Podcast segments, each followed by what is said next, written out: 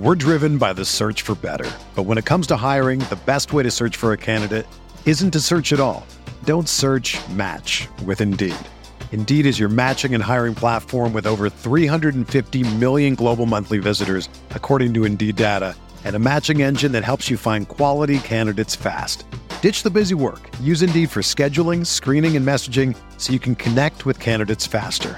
Leveraging over 140 million qualifications and preferences every day, Indeed's matching engine is constantly learning from your preferences. So the more you use Indeed, the better it gets. Join more than 3.5 million businesses worldwide that use Indeed to hire great talent fast. And listeners of this show will get a $75 sponsored job credit to get your jobs more visibility at Indeed.com/Blue Wire. Just go to Indeed.com/Blue Wire right now and support our show by saying that you heard about Indeed on this podcast. That's Indeed.com/Blue Wire. Terms and conditions apply. Need to hire? You need Indeed. The trade deadline has passed. There might be a deal or two that trickles in. I just saw one involving a reliever with the Mets. So still could happen, but still, we are done, and some big names remain. Some big names moved. We'll talk about that all on the Rotowire Fantasy Baseball Podcast.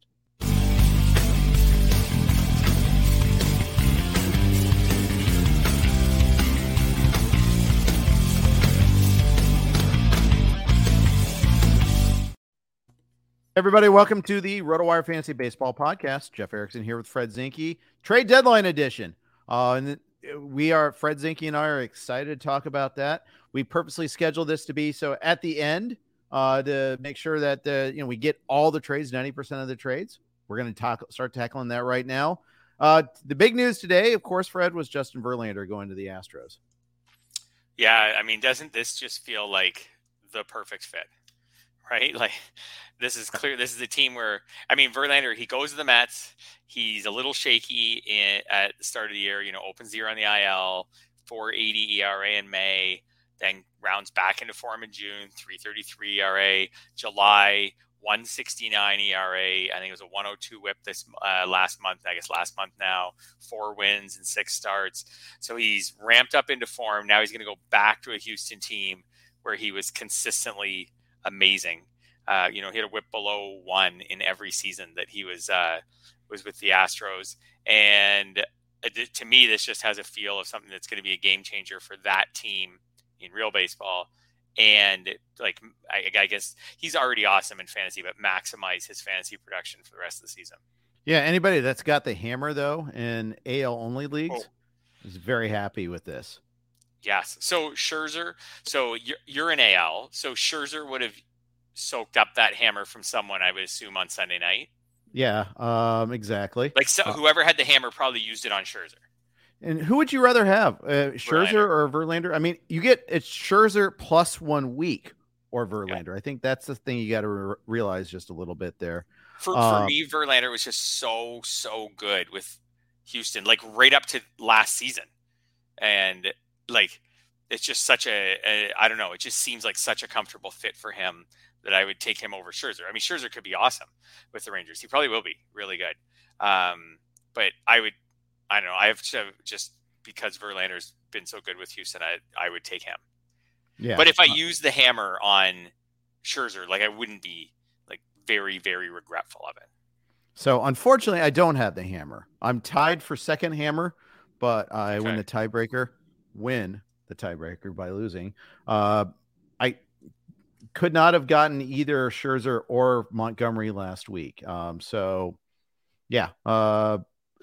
of other fab to fill other holes. I was just never had a chance. And I've reclaimed like $280 in injured players already, and it still wasn't enough to have a hammer for this. So I will not be getting Justin Verlander probably. Our good friend who we listened to last week, Joe Sheehan, will have said hammer and will be now the Justin Verlander, proud owner of Justin Verlander.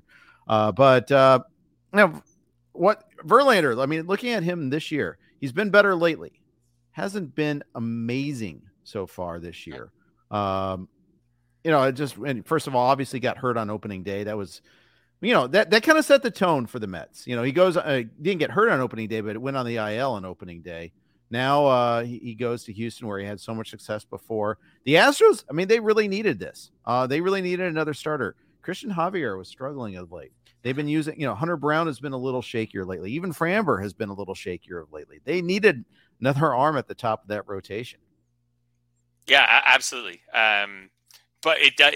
So now it sets themselves up, I think, to have at the very least a good rotation, and if everything broke right, like a very dominant rotation, right? Yeah. Like if their starters who had struggled at times this summer round back into form, like a top three of Verlander, Valdez, and Javier is really good. And then Hunter Brown or JP France or whatever can be like your fourth and fifth. That's a really good. Yeah. Jose Urquidy's going to come back at some point soon, which isn't like a game changer, but it's just another innings eater if they were to have an injury at some point, or wanted to go six man for a stretch for a couple turns. So yeah, like they're in good shape. I still think we'll see where it happens here in the next few minutes, just with maybe the odd trade trickling through, but I still think that a healthy Astros team is the best one in the American League. Yep. So BZA, RZA, GZAS, 6-man rotation in Houston now. Maybe. I mean, kind of. I think maybe they start that way. JP France, you know, he's been pretty good. I mean, he had some rough spots.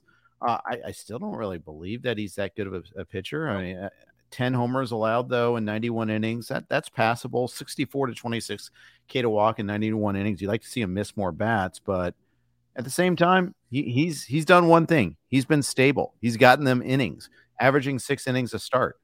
He'll take that. Even with Urquidy back, maybe they pick they give Javier an extra day. Maybe they give Hunter Brown an extra day here and there. Yeah, absolutely. I think France, actually, I agree with you. I don't think France is very good, but he's been a bit of a savior for them, just helping cover them through, like giving them, better results probably than his skills indicate that he should have got. But from an Astros perspective, who cares? You got the results. So You've got a guy with a 2.85 ERA. He's giving you 15 starts with a 2.85 ERA. Like there's no way, like Houston would have been over the moon if they thought in spring training they could get that from JP France. If he didn't give them anything else this season, he'd be, you know, one of their more their most surprisingly valuable contributor. For sure. So, yeah. The other angle to this is that the Mets paid a lot of this contract to make sure they got two prospects, prospects coming back. The Astros' two best prospects, at least according to James Anderson's prospect rankings. Drew Gilbert, Ryan Clifford in this deal. Gilbert, an outfielder. Clifford, probably a first baseman. The Astros now don't have anybody in James's top 100. Clifford was just barely outside it anyhow at 101. But they did this also in the Scherzer deal, where they took on a lot of the contract to make sure they got the prospect coming back. Yeah, so this is a different way for the Mets to use their deep pockets. And, I mean, we'll see from some of the things that I've read on Twitter this afternoon. It seems like they're actually going to take maybe a little more of a step back and try to aim for a couple years from now. Right. Maybe not even try to totally regroup for next year. Like maybe they're not going to dump all these 40-ish-year-old pitchers and then just pick up a bunch of other old pitchers next year and just try to do it all over again. So maybe they're going to try to do things the right way here. So this was a way for them to effectively buy prospects, right? Yeah. Maybe there were other teams interested in Verlander who were saying, you know, we want you to, like, we'll take him on, but it's a lot of money, so we're not going to give you that much for him. And maybe they were fully, because they have deep pockets, they were fully focused on the prospect return and said, you know, we can afford to pay a lot or the rest of this contract in return for better prospects. So, you know, good for them. Maybe this is a smarter, more sustainable plan. We know the Mets have deep pockets. They're going to hit on something at some point where they're going to be a good team. I think. I could be wrong. I think they're going to be a good team for a while at some point. You know, looking back, they just have to look around across New York. There was a long run where the Yankees were really good, where they had both deep pockets and a good backing of homegrown talent, right? There were times during that Jeter, Posada, Rivera era where they had a balance of bringing in big name free agents and also having some studs that they had brought to their system. Maybe the Mets now can do both. You know, they've picked up a lot of the top prospects now on their list have been picked up in the last couple of days. Yeah. And looking at their roster, I mean, it's not threadbare. I mean, by no means is it threadbare. It's still not a bad roster. Senga, Carrasco, Quintana, and Peterson. Okay, I'm not like be still my beating heart here, but at the same time, that those you could do worse in the starting rotation. They held on to Raley and Ottavino, so now we kind of have a timeshare as at the closer spot. Maybe Raley, who got the save over the weekend, will be first in line, but they still have Alonso. They still have Lindor. They signed Nimmo to a long-term deal. They have Beatty up in his rookie year. They, you know, McNeil's had a terrible year, but they have Francisco Alvarez, for crying out loud. This is still a pretty solid core, a mix between young and old. And then you add all these prospects. I don't think they're that far away from contending again. No, absolutely. Yeah, I agree. Like you could have some players take a step forward. Maybe Alvarez takes a step forward next year. You know, and then some guys like Jeff McNeil, like you said, have been Jeff McNeil's not a superstar, but he's usually better than what he was. Well, he's won a batting title, and this year he's not even a batting average asset. So yeah, I think that they could bounce back, and next year could they just be sitting in the wild card hunt next year? Just a little bit of free agency addition on the pitching side, maybe, if that's something they want to do. I'm very surprised if we don't get word. I'm surprised they didn't trade Ottavino as well. I thought someone would likewise give him some prospect for him, and why not at this point? So yeah. I'm surprised by that one. I've been like keeping an eye on Twitter. I mean, I saw you too. DM me that Garrett Cooper got traded away, and Josh Bell too got dealt. So some stuff is still trickling in, which is kind of interesting to see. Like I kind of turned away and missed some of this stuff. We'll get to all that, but Ryan Yarbrough has gone to the Dodgers. They didn't get Eduardo Rodriguez. We'll kind of go ahead with that, but so we'll still see what's happening with some of this coming in. But we are catching our eye on a few things here and there. But one other thing with the one other thing with the Mets, Tommy Pham did go very late over to the Diamondbacks. So Tommy Pham is now in Arizona. He actually was a guy whose profile was raised a little bit with the trade deadline. His value probably went up a little bit. And now he goes to Arizona where, you know, it's interesting. I think he's going to be, you know, finding the playing time there is going to be interesting. You got Carroll, Thomas, McCarthy, and Gurriel already at the three outfield spots in DH. So, I mean, Carroll, Thomas, and McCarthy are all lefty. So obviously against, you know, Pham starts all against the all left-handed pitchers probably, but you know, he doesn't look like he's going to get a ton of starts against right-handed starters. Yeah, this one will be interesting to me because, like, you name some guys who are major leaguers, but not really other than Carroll. Carroll's a stud. Forget Carroll. So that one spot's gone. But Gurriel has been, like, absolutely awful, like, in the last couple months. Like, after a hot start to the season, like, he has been absolutely awful. Jake McCarthy's more of a fantasy guy than a real-life guy. Like, he spent time in the minors this year. He's a real other, you know, because he steals bases. We love him in fantasy when he's playing, but he hasn't given them much as a hitter. He's got a 672 OPS, so nothing that that Tommy Pham couldn't beat if he's playing well. So I think this is them just maybe giving themselves more options. They can maybe ride the hot hand a little more. Alec Thomas still has an OPS under 700, both this year and in his career. So I mean, I think playing time's available for Pham. It'll just need to be earned. If I had to guess, he'll find his name in the lineup card once he gets there, maybe 3 or 4 times over the rest of the week. If he starts off pretty well, he can get some starts against right-handers too. If he doesn't, then maybe he's just a platoon guy, a guy who starts against lefties, comes in against lefties, whatever. But there are opportunities there. The Diamondbacks have obviously floundered and have, you know, given up a lead that they had at one point. I'm sure there was such a shortage, and I can say this as a Jays fan who was looking for them, such a shortage of impact bats that I think a team like Arizona would have loved to have gotten an impact bat, but this is the best they could come up with. Yeah. And it's kind of tricky too, because what Arizona really needed was a starting pitcher or three. They didn't get it. They did get a closer, which they also needed, by the way. Sewald is going to be, I would guess, Torey Lovullo is going to like grit his teeth and finally say, okay, he's my full-time closer. He doesn't like doing that, but Sewald's got to be it. Yeah, I think so too. I could see McGough or Ginkel getting the odd save, but you know, I was going to say, like, let's say the Diamondbacks generate 12 saves for the rest of the season. I could see Sewald getting 9, something like that. I was going to say 10. So there you go. Yeah, so something like that. Well, I mean, yeah, 12 saves. Like, some of them will be in extra innings or, you know, something like that, something weird. Anyways, I do think that Sewald, this isn't a value up for Sewald because he already had a great role with the Mariners. But I don't think it's a big value down. Right. Yeah. I agree. Probably value even. Yeah. And the big arrow up obviously is what remains in Seattle, right? Yes. Yeah. Yeah. Andres Munoz, like if they go with him as their closer, could be a really good closer. Now the question is, will they? Are they going to? You know, he's got great career numbers. He's got good numbers this year. He got their first save of the year, right? Like he got their save at the beginning of the season, and then a week later he's on the IL, and by the time he comes back, Sewald's entrenched as the closer. Yeah, so, Munoz. The only ability question is durability, right?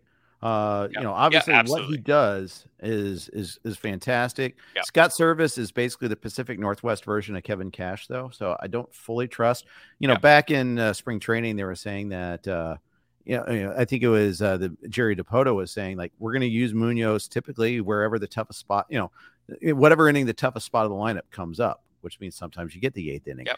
But now with Sewald gone, I don't think the dynamic is the same. So, okay, so let's say that the Mariners generate about a dozen save chances for the rest of the year. Maybe I'm a little low, by the way, when I say a dozen on these, but same thing, like 15, whatever. Let's say a dozen, 6 a month. So let's say they stipulate a dozen, I mean, let's say they generate a dozen save chances for the rest of the season, or saves the rest of the season. How many does Munoz get? I think one less than Sewald does in Arizona. I think I would trust Seattle a little less than Arizona. But then again, both managers are kind of tricky as far as that goes. Yeah, I would say one less at least. I might say 2 less. That's where I was kind of maybe leaning.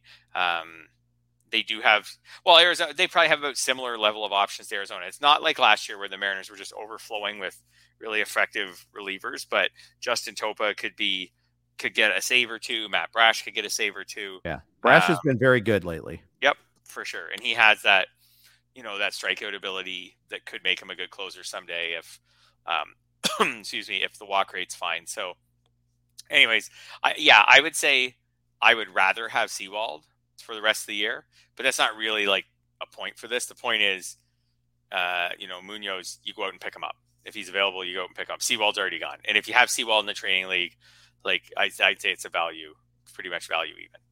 Yeah. Surprisingly, Teoscar Hernandez remains behind.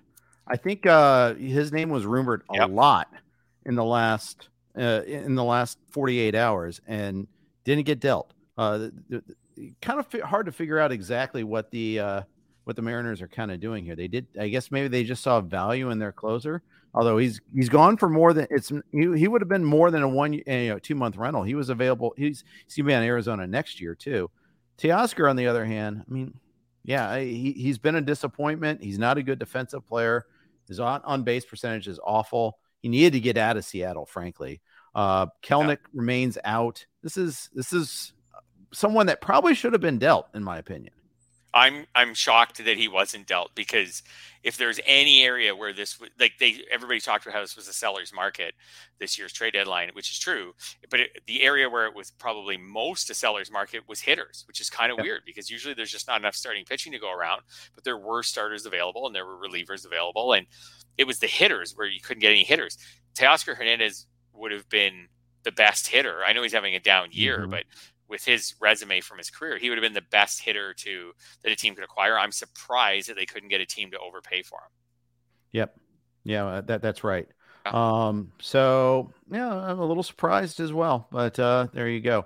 All right. So we won't spend a whole lot of time on the Mariners because they're in that vast middle, a team we kind of expected to be maybe a seller, especially losing last night in just gut punch fashion, is the Padres. Padres 0-10 in extra innings this year, Fred. But yet, you look at their run differential, you look at, their roster and you're like, this should be a contender. But then you look at where they are in the standings and it's like, what are they going to do here? And you know, I think they're in a tough spot, really. I mean, currently in the NL West, they are fourth place. They're 8.5 games out. I mean, that's you know, almost the Diamondbacks and the Giants are a fly in the ointment here. In the wild card, they're 5 games out. So that's viable. They're 52 and 55 plus 62 in run differential. That's all well and good for telling you what the strength of the team is, but it doesn't really get, you know, help you on your playoff odds. That's right. And I there's another team that I thought if they wanted to, and I know they're an aggressive organization, could have gone way in the other direction, picked up a lot for Blake Snell and Josh Hader and just regroup for next year. And it would have been for, they spend money. So that would be easy. They might lose Snell and Hader anyways, but regroup for next year. So they decided not to do that. They're going to go for it. They do have a roster that, in my opinion, and I think most people's opinion, is better than the rosters of many playoff teams, current playoff teams. So like the talent is there for them to catch up. There's 2 months left in the season. It's possible for sure, but they decided to add rather than subtract, picking up Scott Barlow and Garrett Cooper today. And Rich Hill. Don't forget the great Rich Hill and G-Man Choi. So, you know, big, huge day. No, I mean, the thing is, the Padres, I mean, let's face it, we didn't expect them to make a big, you know, big stroke this year. I know there was some talk about them maybe trying to get involved in Verlander or something like that. And they definitely want to get Ohtani in the offseason. However, they have some significant issues financially because of the Bally's deal falling apart on them. But they aren't sellers. They're kind of buyers. And the good thing is the bottom half of the roster has been suspect all year. You know, Nelson Cruz didn't work out. Matt Carpenter didn't work out. They've been using Gary Sanchez and Luis Campusano a lot lately as the DH and the catcher. So that kind of shows you where they're at. So getting G-Man, getting Cooper, you've now got a DH platoon, and obviously both can play some first base if they want to rest Cronenworth at all. Who has been kind of disappointing this year. Like Cronenworth isn't having a great season. So yeah, so they've okay, if you look at the players they acquired, it's not a super aggressive trade deadline, but compared to the teams this year, it actually is. It's one of the more aggressive trade deadlines this year. They added a notable reliever. They added a depth starter. They added multiple pieces to kind of platoon in out of their lineup, a lineup that, like you said, is full of star power in the top 5 and then really bad after that. And now, like, Garrett Cooper's having not an awesome season, but a decent season. You know, you look at him hitting 6th or 7th in that lineup, and that's not bad. So, and same with Choi against righties. That's not bad. So, yeah, they were one of the most aggressive teams in baseball at this trade deadline, which I guess we shouldn't be too surprised, because it's like the Padres were going to go one way or the other, because that's just their nature. They weren't going to sit in the middle and just be like, yeah, we sit pat, we'll see what happens. Like, it's like if they weren't going to trade Snell and Hader, they were going to go out and do something. But they did do much more, I think, than either of us thought they would. Yeah, that's right. Barlow, he adds to the bullpen. He adds some length to that bullpen. You know, that's one of the things. When you have Blake Snell as one of your best starters, you know he's not going 7. You need to get the games to Hader. So now Barlow with Robert Suarez. Now all of a sudden they get those games to Hader. They held on to Hader through the trade deadline, even though Hader is going to be a free agent at the end of the year. So I think this is one way. You know, I think they learned they needed to get the games to the to the closer. They have that stud closer, but they were losing so many games in the 7th and 8th inning. That's right. So we could say that maybe this is it's speculative, but a very small value up for Hader, just in that this may be a team that provides him with a few more leads to protect down the stretch. Like, that's a tricky one with a closer. Like, maybe they score a lot more and the bullpen's really good and they win by 5, you know, it's hard to say. But if we generally just want closers on good teams, there's a better chance now that he's on a good team down the stretch. Yeah. I'd done a lot better than if they had not acquired anyone and had traded Blake Snell. Yep, that's right. So, that's right. Yeah. So, so it's tricky. So we'll, you know, we'll see what the Padres can do. Can they make that run, or is it going to be too little, too late? I actually think they can make the run. I mean, you look at the teams ahead of them. This isn't like the American League. Joe was making this point when he was on with me last Thursday. You got the Giants as the number 1 wild card right now. I don't think they're unassailable, and they didn't really do much at the deadline. By the way, they added a couple tiny pieces. The Phillies, I mean, they've been a little scratchy themselves. They did add a pitcher. We'll talk about that momentarily. The Marlins are tied for the 3rd wild card with the Diamondbacks and the Brewers. All 3 of those teams are vulnerable. Then there's the Cubs, who many people thought would be sellers until a week ago. Then there's the Padres. So there's really, I mean, it's not, just in terms of name value, there's like, you know, there's the Astros, there's the Red Sox, the Yankees, the Blue Jays you're fighting with in the American League. I don't think it's as intimidating if you're the Padres sitting 5 games out in the wild card. Oh, I totally agree. Yeah. And the Padres do have the talent, especially in that rotation, to go on a run. And, you know, I don't think we'd be surprised if at some point in August they won 8 out of 10. And then all of a sudden we're like 2 games back or something in the wild card. Right. And then it's, you know, anybody's game from that point forward. I think it's, I mean, basically in baseball, teams kind of plod along and then slowly, but it wouldn't be surprising also. And we've seen it happen already, the Diamondbacks and the Marlins, but to see some of these teams, any of these teams now, if they have like a 2-8 stretch, could kind of put themselves out of it. The Padres are walking more of a thin line. Like they can't afford a 3-7, 10 game stretch the rest of the way. But good for them for going for it, because it it was a seller's market and they said, forget it. We're buying anyways. Exactly. Cool. Exactly. Yeah. We're going to talk a little Orioles. We're going to talk a little Marlins next. But first, we are on the Blue Wire Network, and we always like to play a couple of their ads for them. Here they are. We're driven by the search for better. But when it comes to hiring, the best way to search for a candidate isn't to search at all. Don't search, match with Indeed. Indeed is your matching and hiring platform with over 350 million global monthly visitors, according to Indeed data, and a matching engine that helps you find quality candidates fast. Ditch the busy work. Use Indeed for scheduling, screening, and messaging so you can connect with candidates faster. Leveraging over 140 million qualifications and preferences every day, Indeed's matching engine is constantly learning from your preferences, so the more you use Indeed, the better it gets. Join more than 3.5 million businesses worldwide that use Indeed to hire great talent fast. And listeners of this show will get a $75 sponsored job credit to get your jobs more visibility at Indeed.com/Blue Wire. Just go to Indeed.com/Blue Wire right now and support our show by saying that you heard about Indeed on this podcast. That's Indeed.com/Blue Wire. Terms and conditions apply. Need to hire? You need Indeed.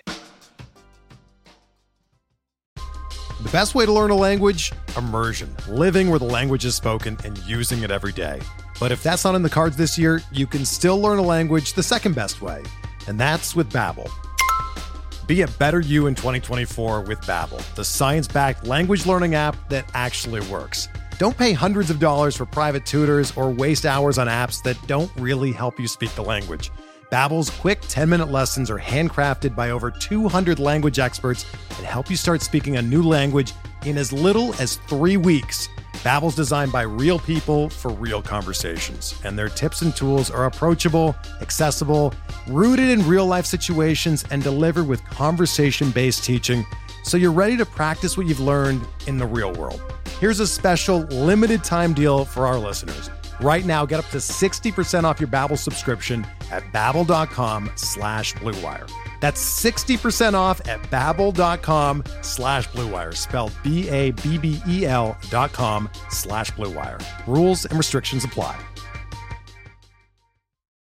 Whether you're a world-class athlete or a podcaster like me, we all understand the importance of mental and physical well-being and proper recovery for top-notch performance.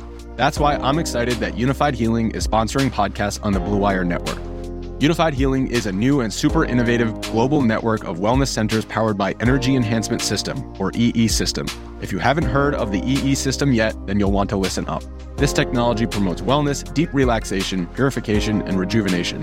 Wherever you are across the globe, access to a center is easy and affordable. Interested in experiencing the EE System technology for yourself? Go to unifiedhealing.com/Blue Wire to learn more and find a center near you.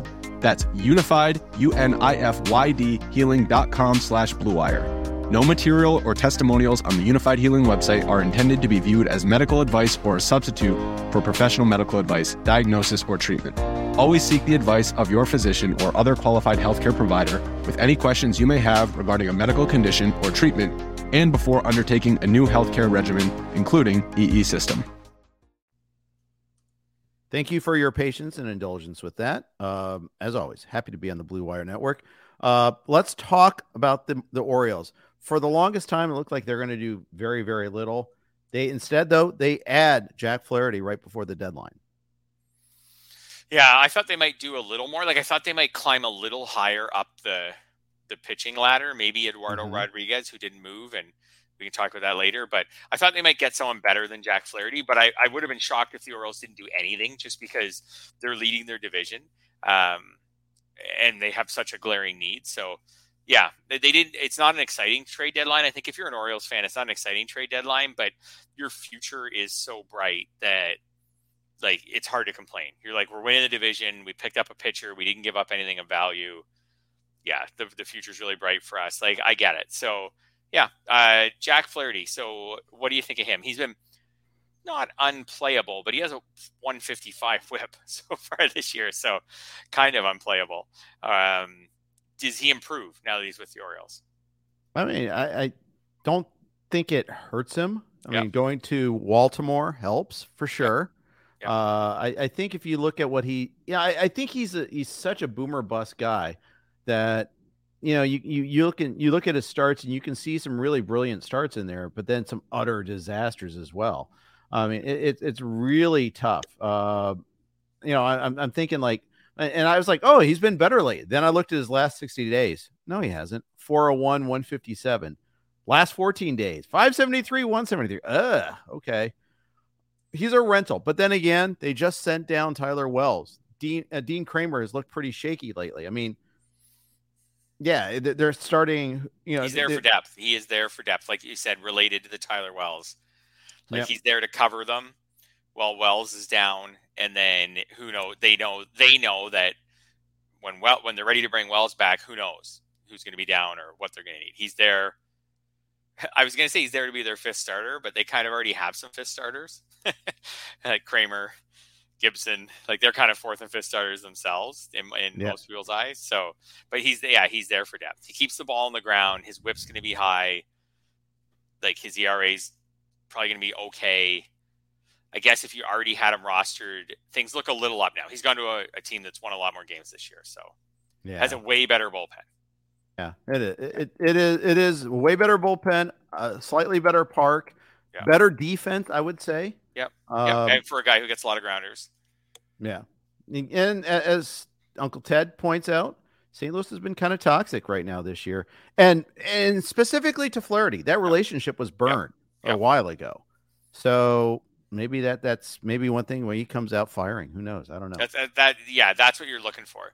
Like I said, if you have him, like if he's sitting on waivers in a shallow league, I don't think this trade would be enough to make me rush out and pick him up because I think he's still a streamer. But if he's on your roster, if you rostered him through all this crumminess in St. Louis, I'd say now. I don't know if I roll him out for his first start. We'll see what the matchup is, but. Right. I think I've got like a little more hope that, like you said, he gets out of a toxic situation. He gets on a better team, amped up with the playoff chase. They play the Mets. Right now we have him slotted in to pitch Thursday against the Blue Jays. So, which actually makes a lot of sense. So I'm not using him for that one. It's kind of funny that. I expected more out of the Orioles. Well, I didn't. I even said prepare to be underwhelmed. Yeah. I'm whelmed. I'm not even underwhelmed. I'm whelmed. Yeah. They did this and they added Fujinami, and that's it. They didn't add anything else really from outside the organization via trade. I think Aaron Hicks was like a claim. Now he's hurt. But, you know, I kind of expected them to behave a little bit more like a contender. And, you know, they Lord knows they don't have like a lot of salary on the books. It's not like that was an issue. They could have afforded a hell of a lot more. But, you know, Flaherty's just a rental too. So, I mean, granted, they don't give up much from their farm system, but. I know at one point they were like, hey, they're talking, you know, people are talking about Logan Gilbert. People are, you know, maybe Verlander would go to the Orioles. Never got close to that. No. And yeah, on the hitting side, like everything says that the Orioles have overachieved so far this year. You look at the names and like Ryan O'Hearn's their cleanup hitter. You know, Adam Frazier's basically an everyday player for them, sits against lefties a lot, but basically an everyday player other than that. And who doesn't hit like ninth, like he's hitting sixth in their lineup. Like there was a lot of room for, but again, without impact bats, you know, did they want to go out and get a Garrett Cooper or a Josh Bell or something like that? And Sid O'Hearn, I don't know if that, maybe they decided that doesn't really do much for us. Yeah. And they're winning and they didn't want to rock the boat over over a Josh Bell type if they couldn't get a star. But adding Flaherty was almost a necessity with their plan for Wells right now. Yeah, for sure. Yeah. Let's stay in the division. Let's talk a little bit about your Blue Jays, Fred. I think, you know, they made the big trade for Jordan Hicks over the weekend. They needed to do that. It felt like everything that they did was like a reaction to something. They trade for Hicks after Romano goes on the IL. They trade for Paul DeYoung today because Bo Bichette got hurt yesterday. Maybe they were talking about maybe adding a shortstop anyhow to add some middle infield depth, but it's not like they had this big swashbuckling trade. They were like trying to plug the gaps.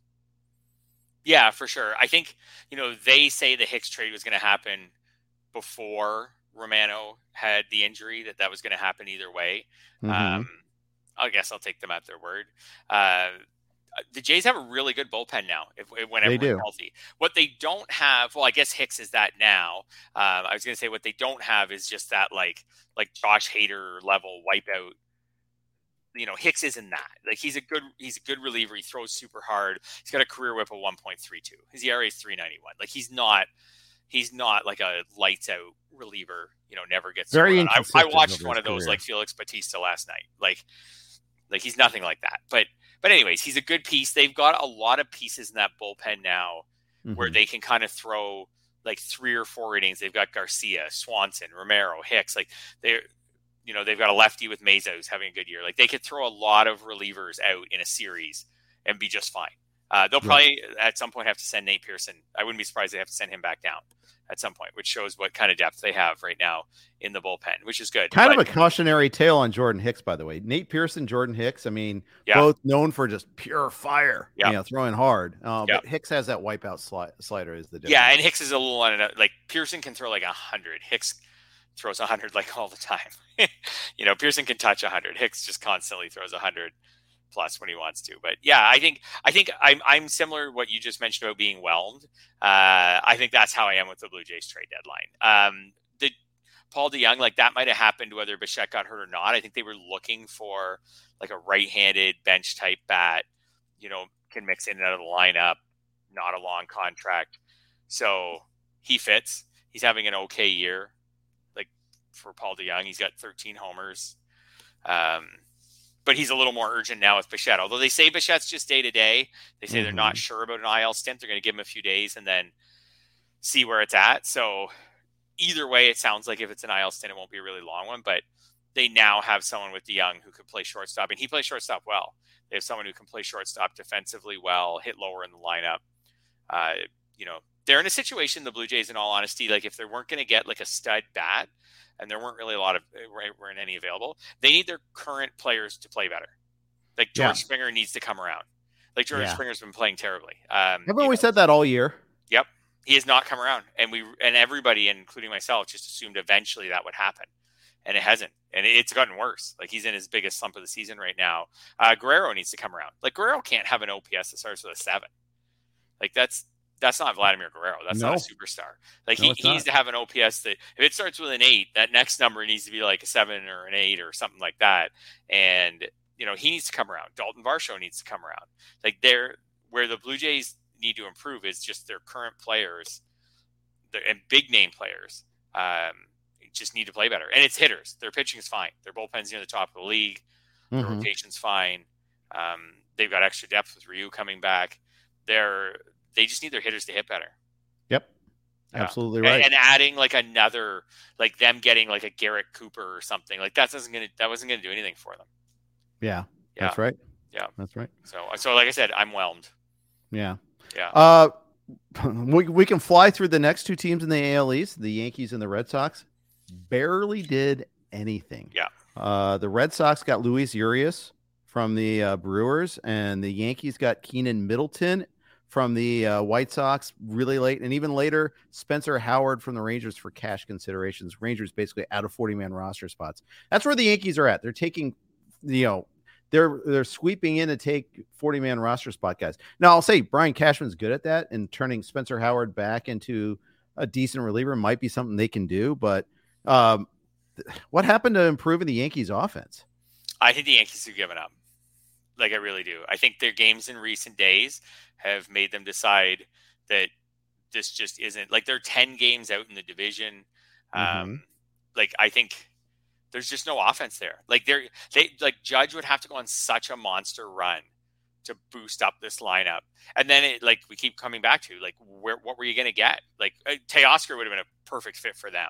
Yeah. In that ballpark for the rest of the year as an impact bat. Like, that might've been something they could try to do. But if the Mariners were asking for a lot for him, I kind of think the Yankees have just given up, and they're not going to be bad. They're going to be like a 500 team for the rest of the season.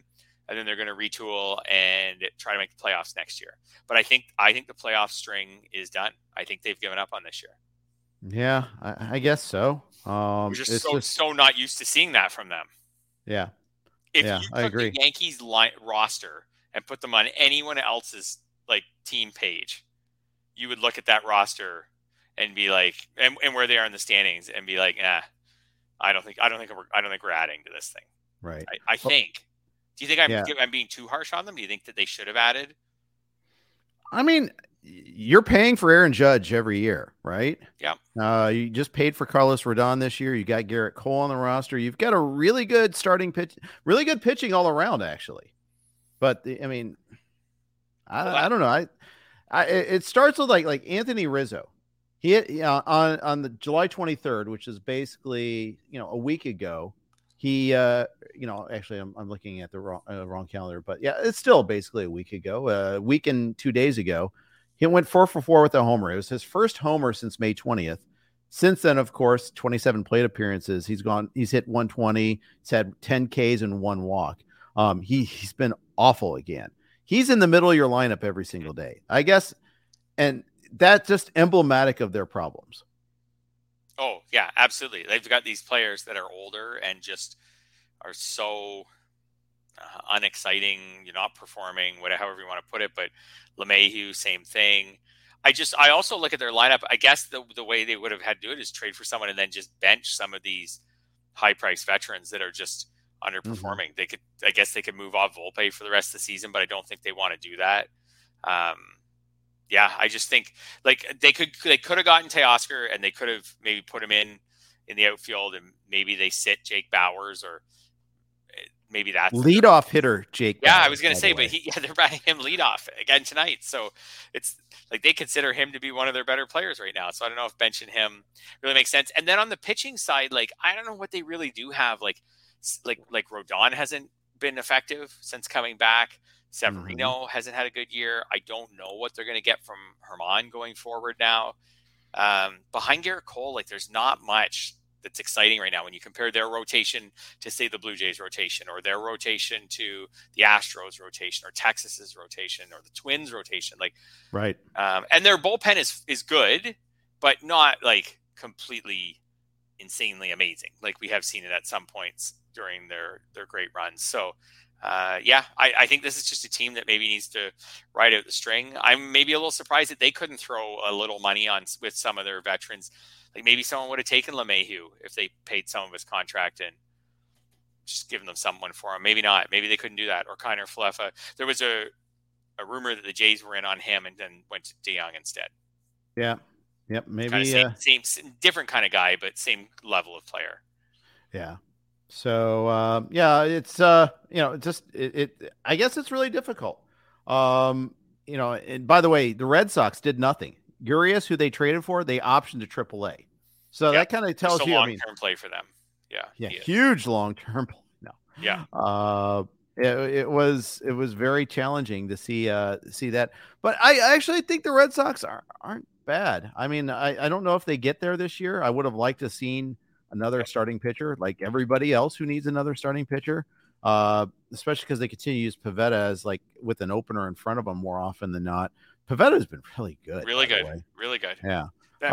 Maybe that was part of their thinking is, we think we can, this is sustainable for the rest of the season.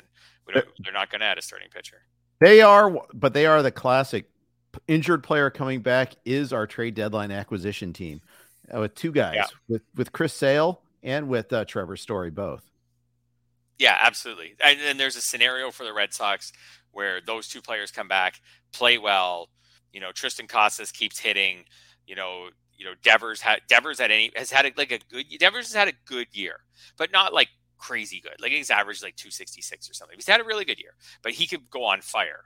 Like he's that kind of player at some point who could go on fire. By the way, and I was looking at third base values in fantasy so far this year, speaking of Red Sox, and at Yahoo, they had Justin Turner ahead of Devers so far this year, which is just wild to think. Like, so like Justin Turner's had a really nice year for them, and maybe he can keep it going, but yeah, maybe there's a scenario where things kind of click with them. Story comes back, Sale comes back, and they do squeak into the playoffs. They're only 2.5 games out. Absolutely. Yep. So yeah. And the Blue Jays are a little bit vulnerable now with the Bichette injury. Like we'll see. They say it's not going to be long. We'll see what happens. So there's a team that maybe they could climb over.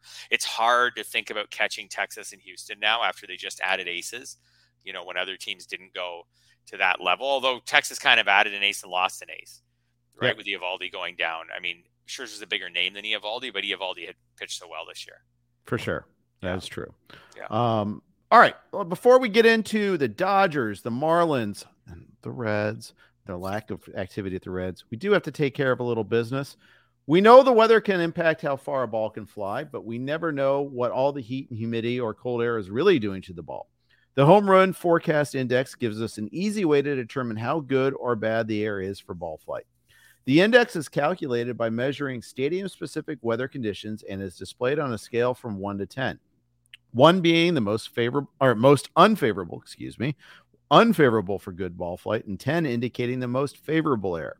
There is a strong correlation between the index and the number of runs scored per game and the number of home runs hit. Games that have the highest index, 10 for the whole game, average over 10 runs and 2.8 homers over the course of the year. It's kind of like every game in Coors Field or Great American Ballpark in the summertime. An index is created for each game, so you can see what it will be in any stadium and how the weather's influence might change over the course of the game, as well as the wind direction. Right now, you can get access to the HRF premium site for only $5 a month and see what the index will look like for every hour of every game. Go to homerunforecast.com now to sign up. Once again, that's homerunforecast.com. All right, let's talk a little Dodgers here, Fred. And then we'll hit the Marlins and then the Reds, and we can fill in any others we want to do. But the Dodgers, the big story for them today was the noteworthy story was what they didn't do. They did not get Eduardo Rodriguez. They did not get another starting pitcher. They, after getting Lance Lynn over the weekend, they fell short in their quest to get another veteran starter. Yeah, that's got to be a tough one for Dodgers fans and Dodgers management, I guess. Like, they can't get mad at the management. They had a trade arranged for Eduardo Rodriguez, and then he nixed it and decided he's going to stay in Detroit. And I don't want to. I don't know the answer on that. We'll probably find out at some point what was his thinking behind wanting to stay in Detroit. You'd think the ability to leave the Tigers and go and play on a really good Dodgers team, pitch in the postseason this year, would be a really great opportunity for him. Well, there's a couple things. We don't know everything that happened, but two things. Yeah. You know, he had 10 teams on that no trade clause list. Yep, it's there to give him the leverage, right?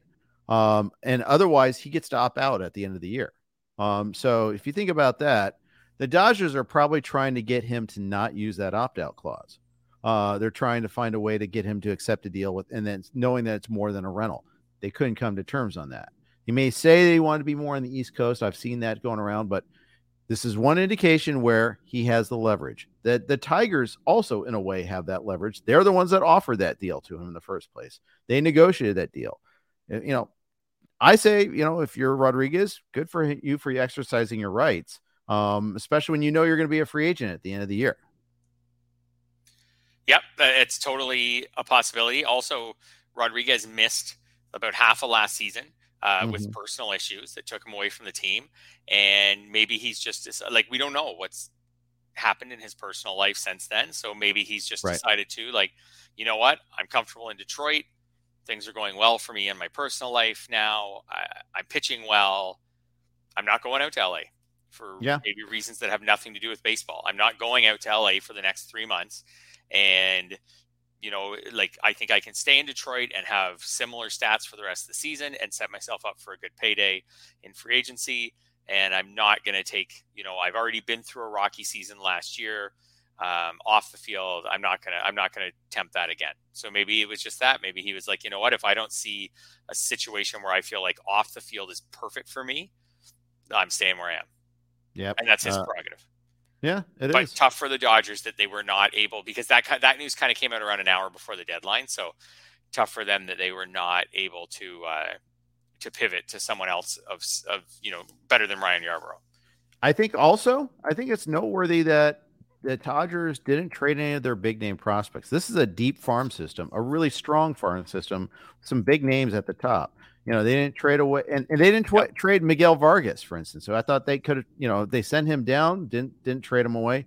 DePaula didn't get dealt. Gavin Stone didn't get dealt. Vargas didn't get dealt. None of their catcher prospects, Dalton Rushing or Cartaya, none of those guys got dealt. They were clearly going for rentals. They were clearly going for low price additions. Why? Because they didn't want to go over the luxury tax threshold. And they want to, go big after Ohtani in the offseason. That's right. Yeah, I think the Ohtani thing is, looming over all that, which is what made now. So now I'm not sure if they really cared if Rodriguez opted out or not, right? Like maybe they were like, this guy's perfect. He's going to pitch well for us for the rest of the year.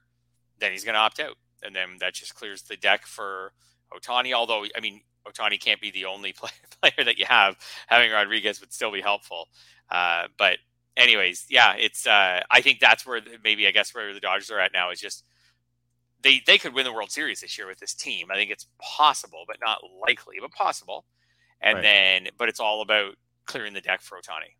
And there is no super team, I think, in baseball. The Braves are as close as it gets, but I think they're still flawed with their starting rotation. No, or the Braves didn't get a starter either, for that matter. I was surprised that the Braves didn't add more at the deadline. Right, they just added some bullpen parts here and there, and Nicky Lopez. Yay, Nicky Lopez. Yeah, I was. I was a little surprised that they didn't add more at the deadline, but. They've done really well. So I guess they've decided they're good enough with what the asking prices were. But and honestly, the Dodgers are, despite all their flaws, which we've enumerated before, they're still 14 games over 500. This is essentially what they kind of said to everybody by how they acted this offseason, letting Trey Turner go, trading away Justin Turner, or letting Justin Turner walk, not picking up the option on Cody Bellinger. That actually kind of blew up in their face a little bit, to be honest. I was a little surprised that they didn't keep him around, and B, that it's turned out so well for the Cubs. But point is, kind of follow, their behavior at the deadline kind of follows their behavior in the offseason. They'll do some little things here and there, but they're not making that big, massive swing.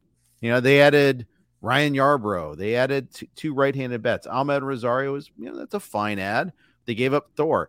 They were so desperate for starting pitching, and they disliked Thor so much that they dealt him away before he could even throw an inning before coming off the IL. And that was a smart move. That was addition by subtraction, getting rid of Thor. Yeah, you can see when you look at their depth chart, they've got the three left-handed hitting outfielders, Peralta, Hayward, Outman. Mm-hmm. Which is remarkable to think that a Dodgers team is going to go into the playoffs with that as their starting outfield, but that is it.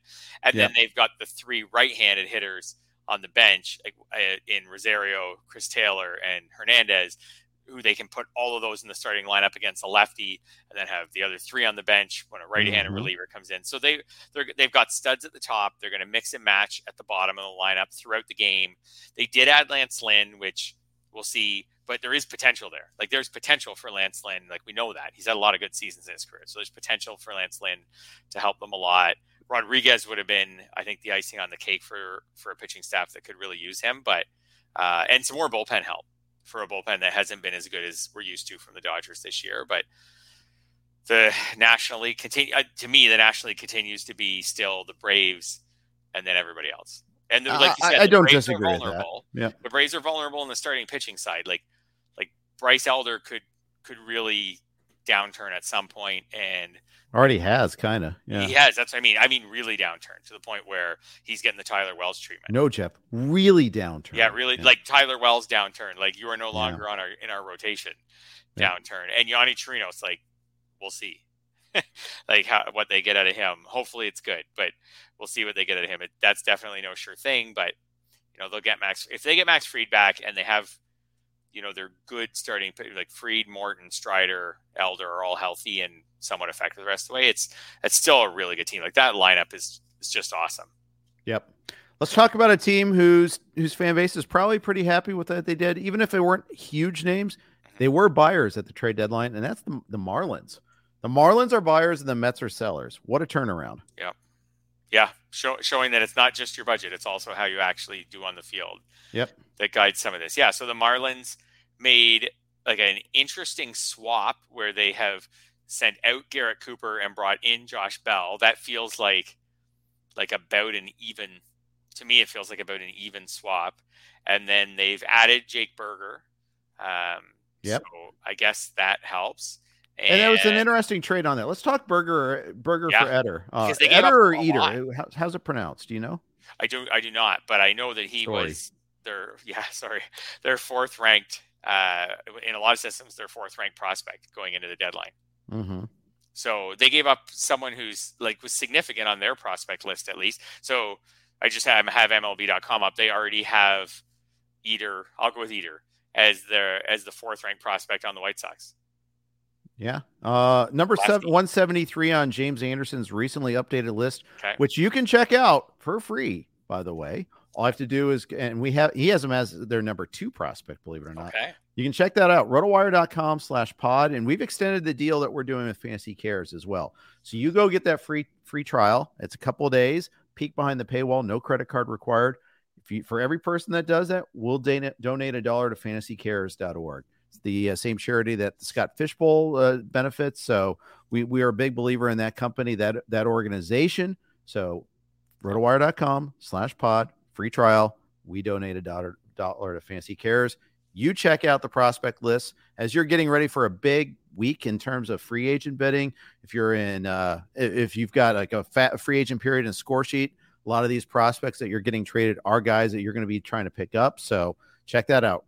Rotowire.com/pod. You do get football stuff along with the membership. Thanks, Uncle Ted, for the question. That's a very good question. Yes, you do.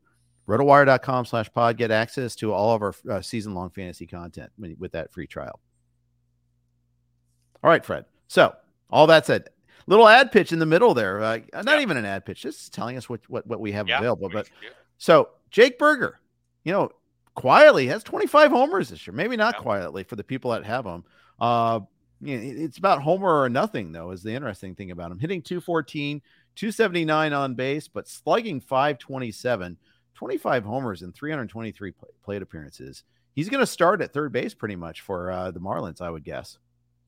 Yeah, so the park switch isn't a favorable one for him, but he does get off a White Sox team that seems to be kind of just can't get out of their own way, and he's on a team that's exciting and trying to make it into the postseason. I don't know if long-term, if Jake Berger is going to be like a fantasy asset and a good MLB player, like guys like him with like just abysmal strikeout to walk rates, who are just kind of almost purely relying on the long ball. Right. Like he's going to walk a very fine line. Like I could see him having some bad seasons where the on-base percentage is 260 and the power is not quite, if the power is not quite is there. And so I don't think this seems to me to be a good sell high for the Marlins, or sorry, for the White Sox. To me, that seems to be a good sell high for the White Sox. I agree. From a fantasy perspective, it locks Berger into a regular spot on a team that's trying to win and a team that has a lineup that's not great, but not terrible. Like he's around some Jazz Chisholm's back. Brian De La Cruz is having a decent season. Solera's having a good year. Arias obviously is a on-base machine. Yeah, he's in a decent lineup now. Like I said, the park won't do him any favors, but it is cool that between Berger and David Robertson, the Marlins, even with a losing streak at one point in July, the Marlins are in. This is a weird trade deadline for the Marlins, though. Yeah, I got to say, because they didn't improve at catcher. It's still Stallings and Fortes. Yep. They didn't add a starting pitcher. Trevor Rogers and Max Meyer on the IL. Yuri Perez is coming back at some point. That's their version of this guy is our trade deadline acquisition pitcher. Yep. But they did markedly improve their bullpen. They added a closer in David Robertson. Puck is obviously out in that role now. They traded for Jorge Lopez in addition, but it's just I don't think it's enough. And then Josh Bell, obviously at first base, swapped out Josh, put in Josh Bell for Garrett Cooper. Yeah, which to me really feels like a wash. I do think from a baseball perspective, more than a fantasy perspective, them getting Johnny Cueto back a little over a week ago. I could totally see Johnny Cueto just giving them a series of like 5 or 6 innings, 3 runs allowed. Nothing exciting, but just using his spot in the rotation, finishes the year with maybe a 4.2 ERA, soaks up some starts for them, keeps them in some ball games. I could see him doing that for that team. Kind of similarly. So how about this? I could see Johnny Cueto pitching just as well for the rest of the season as Jack Flaherty, for example. I could see that. And they added him off their IL. So he's a boost to their rotation in his own way. He's an unexciting. I could see him pitching just as well as Michael Lorenzen, who we haven't got to yet, but is picked up by their rival, the Phillies. So right. They just added Cueto back. Yeah, they'll get Perez at some point for some amount of time. Yeah, I don't know. I don't know if I think the Marlins are good enough that they're going to hang around the dividing line at the wild card spot all the way to the end of the season. I don't think they're good enough to pull away where they're sitting there in the last week like resting guys, but I think right. I don't think they're bad. I think that they'll sit there right around the wild card spot. How about this? I think that's a better roster than the Reds right now. Ooh, yeah. Shots fired. Or any NL Central team. I think that it's a more complete roster because the Reds have such issues with pitching right now and didn't acquire anyone. Stunningly added nobody. Not even a Jack Flaherty, not even a Michael Lorenzen. They added one left-handed reliever, Sam Maul. That's it. That's the list. I see the argument that the Reds were playing with house money. My counter argument is the Mets are trading off. The Padres have a long way to go to catch up. The Cardinals are trading off. The teams that are around them, the Brewers, the Cubs, the Diamondbacks, the Marlins, the Giants, they're all gettable. This is a rare opportunity. When you have a chance to make it, you do it, is the way I look at it. And instead, they said, oh, we're not going to give away any of our prospects. And maybe it was just a really crappy market. Maybe just like, they're asking like Encarnacion Strand for Erod and for 2 months of Erod, in which case I'd probably say no too. Yep. Maybe, the Cardinals said, we're not going to trade with you. That's still a possibility, right? I don't think the Cardinals behave like that, but it's possible. Maybe especially with the Reds. I don't know. But nonetheless, it was frustrating to see the Reds do nothing except add the tactical reliever. And Hunter Green can't come back until August 17th, by the way. Lodolo's not coming back until at least then, if maybe even September. There's no help walking through that door.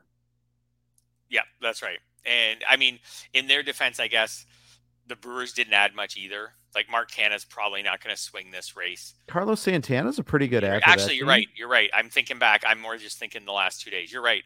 You're totally right. That counts I didn't trace that one back enough because it goes back about a week. But you're right. That's a deadline ad. You're right. That is I think a significant piece for them. I don't think Carlos Santana's awesome, but he's hitting third in their lineup. So yeah. They added Chafin today too, Andrew Chafin as a lefty piece. So this is a deep bullpen. Brewers bullpen is far superior to the Reds bullpen. Absolutely. The big advantage for them. I think the Brewers are better than because the pitching is such a difference on the Brewers. That the Brewers are better than the Reds, but that doesn't mean they're going to beat the Reds. The Reds can hit a bit and they could still squeak their way in. And if you believe in all these soft skill type things, the experience of a playoff run, to get into the playoffs and then the experience of even one series would be valuable for all these young Reds. For sure. 100%. To learn what it's like. I mean, some people scoff at that. Pure stats people are like, whatever. But the people who are more on the scout side, those people will say just a feel of what playoff baseball is like, even if it was one series and they lost, it would be, and they'll get, if they win the division, they'll get home field for that one series. Right. So, right. Yeah. I think all those things are valuable. And plus the Brewers are also getting Woodruff back too. That's coming. He's got a rehab start tonight actually. And then he might come back this weekend or next week. Point is that's another big ad. If we'll see if it's a big ad, he's coming back from a shoulder problem and those are, you're never sure, but I was disappointed. Disappointed, but not surprised that the Reds didn't do more. I prepared to be disappointed. So I'm not in agony, but I kind of at the same time, want to, even a league average arm. How could it be worse than Luke? Well, Weaver? Like I said, Michael Lorenzen is who we haven't talked about yet, but let's do that. Michael Lorenzen is probably the epitome this year. He's actually outperformed, right? His probably his skill set a little bit, but he's got a 110 whip. Like that's really good. But he's probably about the epitome of a league average or arm. And he's a total sell high too. I mean, if there is such a thing as a sell high on the market, it was Lorenzen, right? Yeah. They're going with the 6-man rotation, which I find interesting. I don't know what that brings in the long term for them, but it's I think eventually Christopher Sanchez or Ranger Suarez will probably move to the bullpen. There might be some some issues there, at least in terms of innings limits, things of that nature. Yeah. But still, I like what the Phillies did there. I think Sanchez has just been too good to take him out of the rotation right now. He has, but it gives them a little bit of a, just in case sort of thing. Yep. They noteworthy though. They didn't do much else.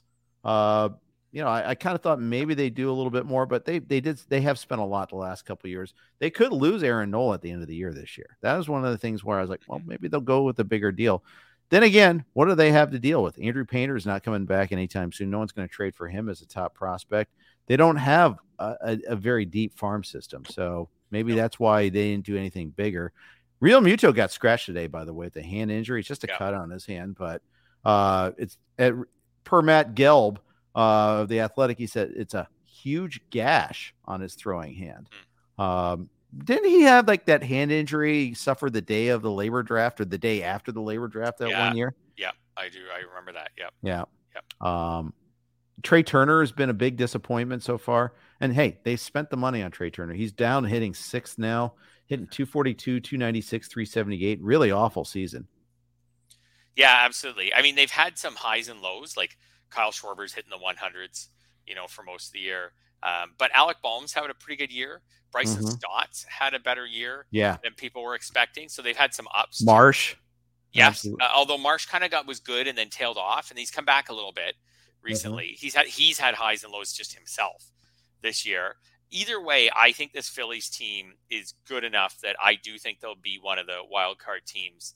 There's just enough in that rotate. Like unless Nola, and Nola's also the kind of guy, he can go up and down within a season and could go on a run. Wheeler's good. Like they've got those twin aces at the top, and then they've got now depth behind them. They're dangerous. Yeah. Like Turner could come around at any point. Like no one would be surprised if Turner came around and hit 300 from this point forward. So if I was picking teams in the NL to grab the wild card spots right now, the Phillies would definitely be one of them. And Lorenzen, he's not a big move, but like you said, he's the exact type of player that a team like the Reds would have benefited from getting. Just someone who could hopefully give them like a 4 ERA and start every fifth day the rest of the way. Yeah. Despite Brandon Marsh's lows, he's still got an 820 OPS and plays superb defense in center field. He's been a winning player for this team this year for sure. Absolutely. And he was one of those guys at the beginning of the year, like April, he had an OPS over 1,000 and all the indicators said he was playing way over his head. And then May he had a 599 OPS. And just everything bottomed out. And then since then, June is 754. So he only hit 2 home runs the whole month, but whatever. And then July, he didn't hit any home runs, but he had an 822 OPS. He hit some doubles and, hit 288. So he's been kind of a little bit all over the map this year, but as you said, with good defense and an 820 OPS, hard to complain. Yep. Especially for a guy who hits low in your lineup. Yeah. That's also true. Yeah. Hyunjin Ryu making his debut for the Jays. This is another one of those injured player comes back and is an acquisition. He's losing 1-0. I think it's about to be 2-0. But it's still, what do you think about Hyunjin Ryu going forward? So I don't have a lot of faith in his comeback this year. I wouldn't be surprised. Like they're going 6-man for now because they're in a stretch of 17-17.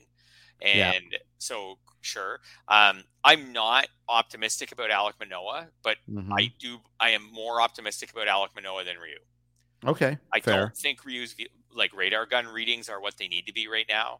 And if I had to guess, I don't know. I don't have a good feeling. I didn't even look for him on the waiver wire, even in my 15 team leads. I didn't even look at him, even with starting pitching.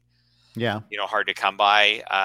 Maybe I'll be wrong. Hopefully I'll be wrong. Although apparently I'm not watching the game, and apparently I'm right so far. 2-0 in top of the first, two outs now. They couldn't complete the double play. The batter beat it out. You could really see some air come out of the Blue Jays balloon here where they had been playing well and the Orioles come to town for four. And I think they were 4.5 out at the start of that series. And now game one, they lose Bichette. And he's probably out for at least the rest of the series. Like if this series goes poorly for them, I could feel they could get it back. Like the Orioles, they're not really chasing the Orioles. The Orioles are winning the division. Like if they want a wild card spot, they're not really chasing the Orioles. But I could feel some air from Blue Jays fans come out of the balloon last night when they lost and Bichette got hurt. Yeah, player on a leg injury playing their home games on artificial turf. Yeah. Not great. Yeah. Not great, Bob. And it's funny how the Blue Jays are this year's Red Sox, just getting slaughtered by their own division. Yeah, that's what's happened to them. Which, as I mentioned to you, with the Reds and the Brewers, and now I'll turn it back on my own team. Like in this era, karma comes around real fast, Fred. Yep. In this era of balanced schedules, it isn't bad. I do find it a little refreshing to see a team where you're like, hey, you got to beat. You got to beat your rivals. You can't. It's not good enough to go beat the Royals. It's not good enough to go, beat the Angels or something like that. You got to beat your rivals if you want to get up to the top of your division. So I think that is interesting. And I've definitely seen on Bichette, because I'm sure some fantasy owners are like freaking out about that one. I've definitely seen on Bichette mixed messages from the Blue Jays. Like I've seen, we're not sure if we're going to put him on the IL. And then I think Ross Atkins had a comment this afternoon though that was more like, we're quite confident that Bo will contribute to our team again this season. And I was like, whoa, wait a minute. Like, the very nebulous, no structural damage comment also. Yeah. So like the first comment was kind of made me feel like he would be back like this weekend or early next week or at worst a short IL stint. And then the next one, I was like, wait a minute. He's an interesting guy, by the way, for fantasy, depending on how he goes from this. Like he's hit well this year, but more just like typical Bichette. He's hitting 321, which is a little better than he usually does. But 847 OPS is basically exactly the same as what he usually does. And he's not stealing bases. Again, this is 3 this year after 13 last year. And now with the knee, like I bet he's going to finish the season with 5 steals or less. I didn't realize he was only at 3. We talked about his decline last year in the sprint speed, remember? Yep. And sure enough, that's a pretty good indicator for future stolen bases. Maybe not even this year, but for the following year, when you start to see that decline, it's going to be a little bit tougher going forward. One more team I wanted to talk about. Well, two teams. One trade that kind of sparked the conversation, and that is the Rays trading for Aaron Savali. I think that was like a very targeted, perfect trade for them, but they gave up a lot in Manzardo too. Absolutely. Because it's the Rays, we're going to assume that they know what they're doing and that like all the ERA indicators say that Savali's pitched way over his head this year, But pitching over your head is what Rays pitchers do. So he's a big spin guy, and that's something that Rays pitchers also do. If I have Savali, like I'm doing cartwheels. I am thinking this is great because to me this just increases. He's not going to be better. Like he's at 2.34 ERA and a 1.04 WHIP. He's not going to be better, but this raises my hopes that he can be similar the rest of the way, which is still like which would be amazing. So yeah, I think this is like you said, a targeted acquisition. They traded someone who is a good prospect, who dynasty people will be really interested in, but who in the minors has not hit lefties. And has had a kind of a tough year. A tough year this year, professionally and personally. There's some like family, like I think he was away from the team for a while, dealing with a personal issue. I don't even know if he's back, but James's recent rankings, he's still away right now. Is listed as a shoulder, but there's also other issues going on, I think, and I don't know what those are. I don't want to kind of too much on him, but he went from a 987 OPS last year in AA to 784 in AAA this year. Granted, he's 22 years old. He's one of the younger players in AAA, so perhaps we need to kind of not react too much to this season. Yeah, I think Jeff Zimmerman tweeted out some comps to him through FanGraphs, and they were good. Some major league comps for him in Fangraphs, and they were really good. So, but he does have that range of outcomes where it does seem like this is someone who like could get his act back together next year and become at the very worst, a good major league power hitter who you start against right-handers for sure. Whether you can start him against lefties or not. So it does get him out of that Rays organization that would have platooned the crap out of him.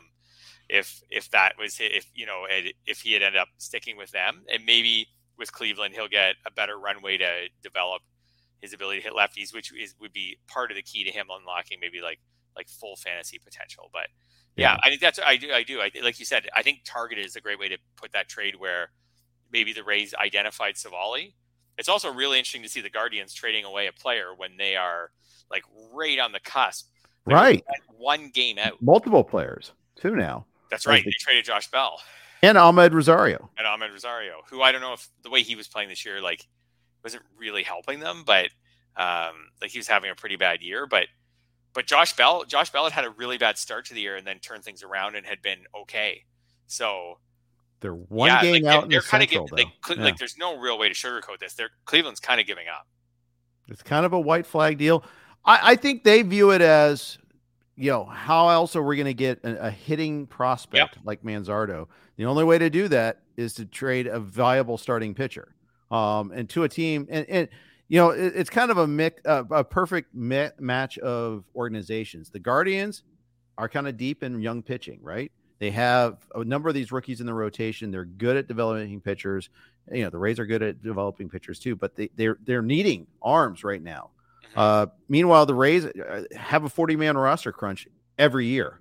It seems like they have like still three or four top 50 prospects in James's list. They've got the number 6 prospect in Caminero, the number 10 prospect in Curtis Mead. Point is, they're doing all right. Yeah. They'll be okay even without Manzardo. They still have, you know, Xavier Isaac. Is a top 50 guy. Braden Taylor is another guy they just drafted who is already in our top 100. So you can look at it from that standpoint. I mean, they're doing okay. So yeah, yes, you don't want to just give away a prospect, but this is one of those things where both teams are really helped. Yeah, along the lines back to Cleveland for a second, along the lines of them giving up, they traded for Gene Segura in the Bell trade, and apparently they're cutting him. Aren't even keeping him on the roster. So that was, we're going to take this luxury tax hit. Yeah. So I guess so they picked up Segura. And again, this to me is like Segura is not having a good season, but actually in July, he looked a lot like Gene Segura. He hit 277 playing full time.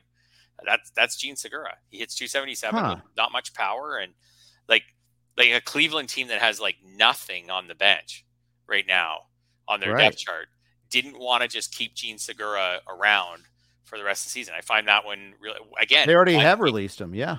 Yeah. They were trading for Khalil Watson then. For sure. I'm just shocked that they wouldn't want to have Segura, who could easily hit for them at least 250, if not hit close to 300 the rest of the way, at least have him as a rotational piece in their, on their team when they're one game out. But so to cut him, he's like Gene Segura, I think is going to get picked up in pretty short order by somebody. Very odd. Yeah, very odd that one. That might be my most surprising. Just it's not earth shattering. I have Segura. I have him in my lineup in tout. I picked him up in one league somewhere. Yeah. I forget which one. But like it's a bit of an empty batting average, but it's still. It was with the Marlins. It had become again a batting average and the occasional counting stat. So not lately. Not even lately though. I mean, he's hitting 217 for the season. Even like the last 21 days, 235, 250, 353, 250 on base is a killer. So I guess I see it, but he's not having a good year, but I still am surprised that they wouldn't want him just as a bench player, you know, can field multiple positions. I'm surprised they wouldn't want to have him for the rest of the year. I guess they'd rather have Tyler Freeman and Gabriel Arias, I guess, right? Again, it makes me feel like they're giving up. Like they're just saying, let's just play someone else. Let's just play someone who might be in the organization. Yeah. Well, and you know, they're down to like 3.5 starters right now. Tanner Bybee, Gavin Williams, and Logan Allen. And then Xavion Curry has been kind of like an opener. Thor is David.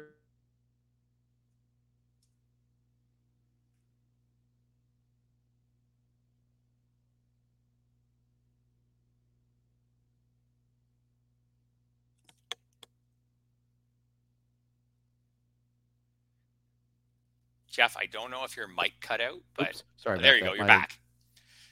I missed your wise thoughts. I will say that, that Cleveland rotation is not making the playoffs. You know, I think they've given up. I think they see McKenzie's not back for a while. Bieber, like this, it's just not their year. And if they somehow went like ass backwards into the playoffs, they're going to be there for all of about 2 games. So right, to whatever the minimum is, right? So I think they're done. I think they just said, like the Yankees, they said, I mean, even more so, they said, Minnesota, go ahead, take the division. Yeah. You can have the one playoff series. We're going to regroup.